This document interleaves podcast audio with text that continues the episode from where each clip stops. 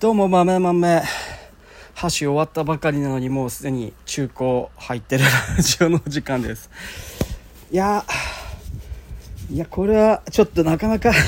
ですね。えー、雨が梅雨梅雨前線が、えー、明日以降ぐっと上がってぐっと北上してきて停滞するっぽくて、えー、東北全部雨になってえー、ちょっとしまう感じが、えー、箸終わったばっかりなのに箸終わって大体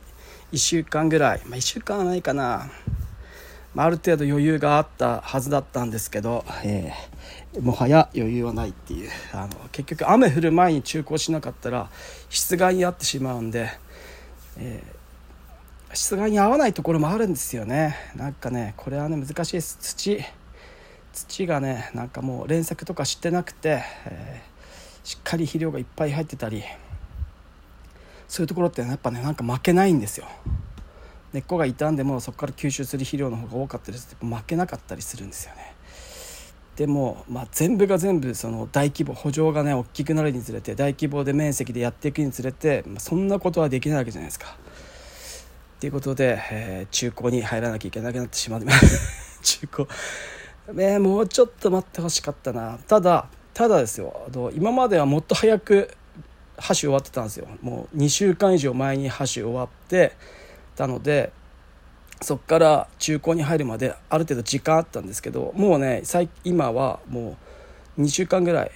あの遅く箸を終え終えるようにしたってこれはあえてなんですけど生育大豆の生大豆の流法っていう品種の特性で6月の中旬にマークのが一番生育生育っていうかあの収量が多いっていうデータがあるのでそれそれに忠実にやってみようっていうことで今年はそれを目標に中旬に全て大豆を巻き終えた10日から6月10日から6月20日の間20の間に全て巻くっていうことをで目標にやってそれがこう一応達成できた。ででなので今まではね6月の前半上旬にはもう巻き終えてたんですよね。10日以前10日前に6月の9日に全て巻き終えていたんですが今年は、ま、今まで巻き終えていたところから箸をスタートするみたいな、えー、ドキドキしたんですけど今年は梅雨があちょっとあの南の南っていうか関東とかあっちの方で、えー、止まってくれていたんで北上してこなかったんで今がチャンスということで、え今年は中旬に、え発射させておきました。させてもらいました。って言いながら来年それが同じことができるかっつったら、まそれはもう天気次第なんで、え今年中旬に巻いて終了がめちゃくちゃ良かったから来年も中旬に巻こうみたいなことにはならないと思うんですけど天気予報を見ながら。来週全部雨に変わりそうっていうんだったらやっぱ6月の前半に巻き終えなきゃいけなかったりもするんで。ということで、えー、遅く巻いたことにより詰まる。作業が詰まってくるっていう。余裕早く巻いたことによってこう作業が分散してたのが遅くなって詰まってきたっていうことで、えー、気温も上がりますしね。ぐっと詰まってくるんで、えー、ただ作業回数は少ない。作業の回数はえー、と3分の1とか減るんだけど、えー、その分時間がギュッと詰まるんで忙しさはあんまり 変わらないっていう、えー、感じで感じなんですけど、えー、やっております。で結局なんですかね。最近思うのは最近思うのは最近実感するのです。実感するのは、えーとネット社会になってみんなが、えーと、いろんなノウハウを知ることができて、ね、こうああすればいいこうすればいいっていうような知識では知ることができるんですけど結局は、え、それができるのか実際に現場ではそのその知識現場で実際使えるのかみたいなことが、えー、そのどうやそのめちゃめちゃ溢れた情報の中から自分で取捨選択して、えー、一番当てはまったものを自分でそれを自分の仕事にそれを当てはめられるかみたいなことが大事になってきていて、えー、より、えー、作業が高度になってわけ分かんなくなってる。手段がありすぎてどの手段を選んだらいいか分からないっていうのを瞬時に、良さそうなのを選択してやっていくっていうこの大変さ。でその上には準備しておかなきゃいけないし、え、そのその手段のための機会を用意するとか知識を準備しておくとかいろいろあると思うんですけどそういうのを準備しておかなきゃいけないっていうのもあるしえー、っと何て言うんですかね、えーあるしそれをそれが実際に効果があるのかっていうのをこう結構な年数をかけてやっていかなきゃいけない。12年でね結果出たからってそれがね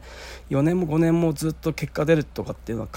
農業においては全く全く意味はなさないわけですよ。毎年天候違うんで。で10年ぐらいにも全然気候変わったりするんで温暖化とかで徐々に気温上がってくるんでもう全く別物に別の品種植えなきゃいけなくなって品種変わったりするとまたその品種に対してこう何年も時間をかけて勉強していかなきゃいけないっていうことがあるんでこれはね本当にマジ大変だなって思うんですけどやらなきゃいけないっていうのがあって、えー、それを取り組んでいて結局はと最近はその知識みたいなものはみんなこう取り切った人たちが増えてきてそれを今度実践にどう移しているかやってるかってことですね。だから一なんか簡単に、まあ、いつもこう何ていうんですかね自転車に例えて自転車に例え自転車の乗り方に例えて言うんですけど一輪車の乗り方はみんな知ってるじゃないですか。あの前後左右にバランス取りながら、えー、あの漕ぐのをやめずに前後漕ぎながら上下左右に体のバランス取って両手広げてっていうのはまあ一輪車の乗り方ってのは大体ああいう乗り方でしょうっていうのを知ってはいるんだけど実際乗れるかどうかまた全然別物じゃないですか。乗り方は知ってるけど乗れる乗れるかどうかまた別っていう。で結局そのみんなやり方は知ってるんだけど仕事の。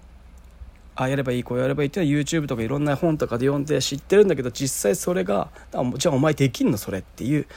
ことのででできるかできないかっていうのをやったことがあるないっていうことを全部自分で検証していかなきゃいけないっていう。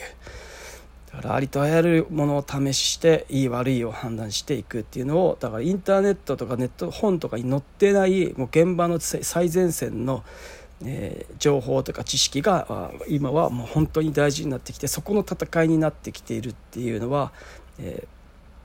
ー、今までもそうだったんだろうけどそれが最近にはもうもろにもう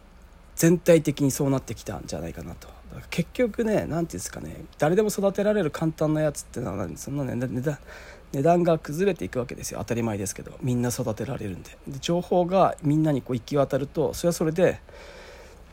えー、みんながそれで試してうまくいったらみんなそれを真似するんでうまくいくわけですよ。そうすると価値下がっていくわけじゃないですか。みんなできるようになるんで。でそれはめちゃくちゃ大事なんですけどその食べ物を得るっていう意味においては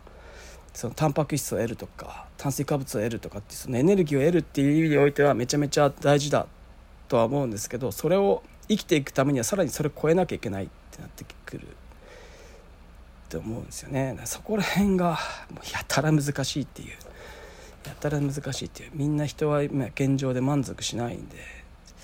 どんどん豊かになってどんどん楽をしてっていうその楽をするっていう意味においてこう難しいのが結局その楽はそのお金で変換されているわけじゃないですか。金使って楽をしてるだけなんでどんどん金がなくなっていくから金が欲しくなって働かなきゃいけなくなって働いて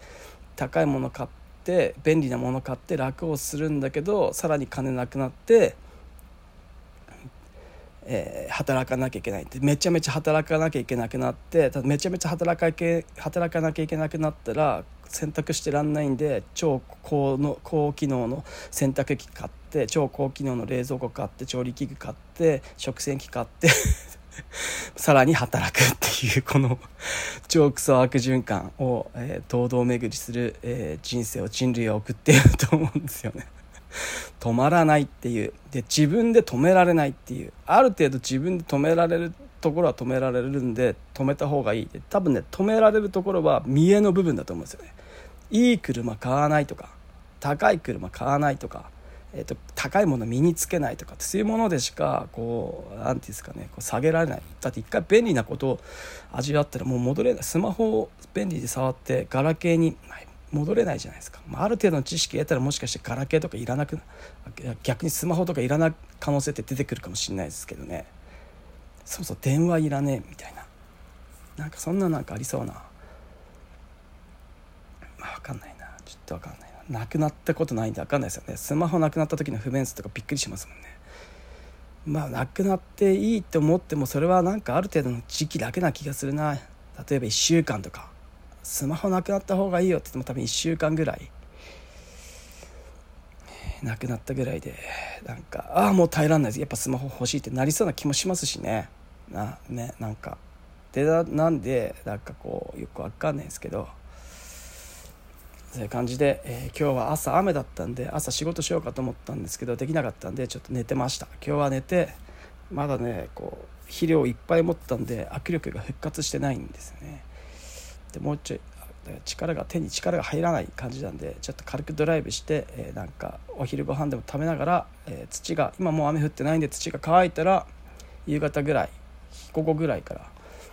えー、中高バイトかけて、え来週から来る土砂降りの土砂降り梅雨のずっと梅雨が続くんで中高バイトかけておくっていうことがめちゃめちゃ大事になってくるんじゃないかなと思っております。室外が全てなんで室外さえ避けられたら以前ねずっと雨が半端なく降った年があってハッシュしてからずっと中古かけられるような時間ないっていうもうえぐい時があったんですけどでも無理くり中古かけて、えー、バイトしたらそれかなり物取れたんですよね。取れるんですよ。だからなんかね排水さえ雨ずっと降ってても排水さえしっかりやっときゃなんか物って取れるんだなっていうことが分かったんであれは経験は本当大きかったですね。でその練るわけですよ。中高中高とかこう練るんだけど練ったからってだいその梅土した土が練ってる練ってぐったぐっちゃぐちゃの土なんだけどあんま大豆に対して悪い影響ないっていう。ななこれ不思議だなと思って。なんでだろうと思って試験場の先生とかとお話ししたんですけどいやそもそももう梅土自体梅土した時点で根っこってもうすでにこう根域決まってるじゃないですか。梅土したところに新たに根っこが大事な根っこがいっぱい張り巡らすってことではなくてもうすでに根っこ張ってるところはもう土土はもうなんだろうふわふわの土がもう決まっていてその外堀をネカネカの土ネタネタの粘土でこう塗りたくったところで別にそんなにもしかしたらこう大事な根っこの部分に影響ってないから大丈夫だったんじゃないですかねみたいな話になったんですよね。でもなんかあ確かにそれ分かるな。ただその中古した中古とかバイトしたことで、えー、水はけは良くなったんであの根域そのメインの株元とかその根っこがワシャって集中してるところに水が停滞水とかがないんでバイトあの 中古して掘ってあるんで。だからそこら辺でさらにこうやっぱ水はけ大事だなと。雨いっぱい降ってても水はけさえしっかりしてたら結構いけるんだなっていうことが分かってあの時も結構取れたんですよね。250以上取れたんですよね。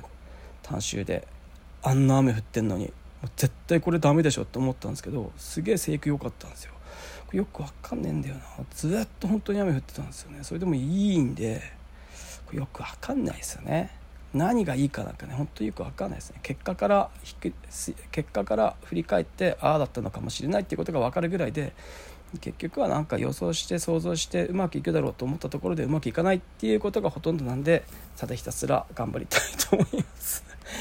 えー、お腹すいたんで今日マック昨日もマック食ったんですけど俺は今日もマック食ってやりますよ。もうねもうあのあの濃いしょっぱい油がもう欲してるんですよ。本当にあんな普段食わないんで。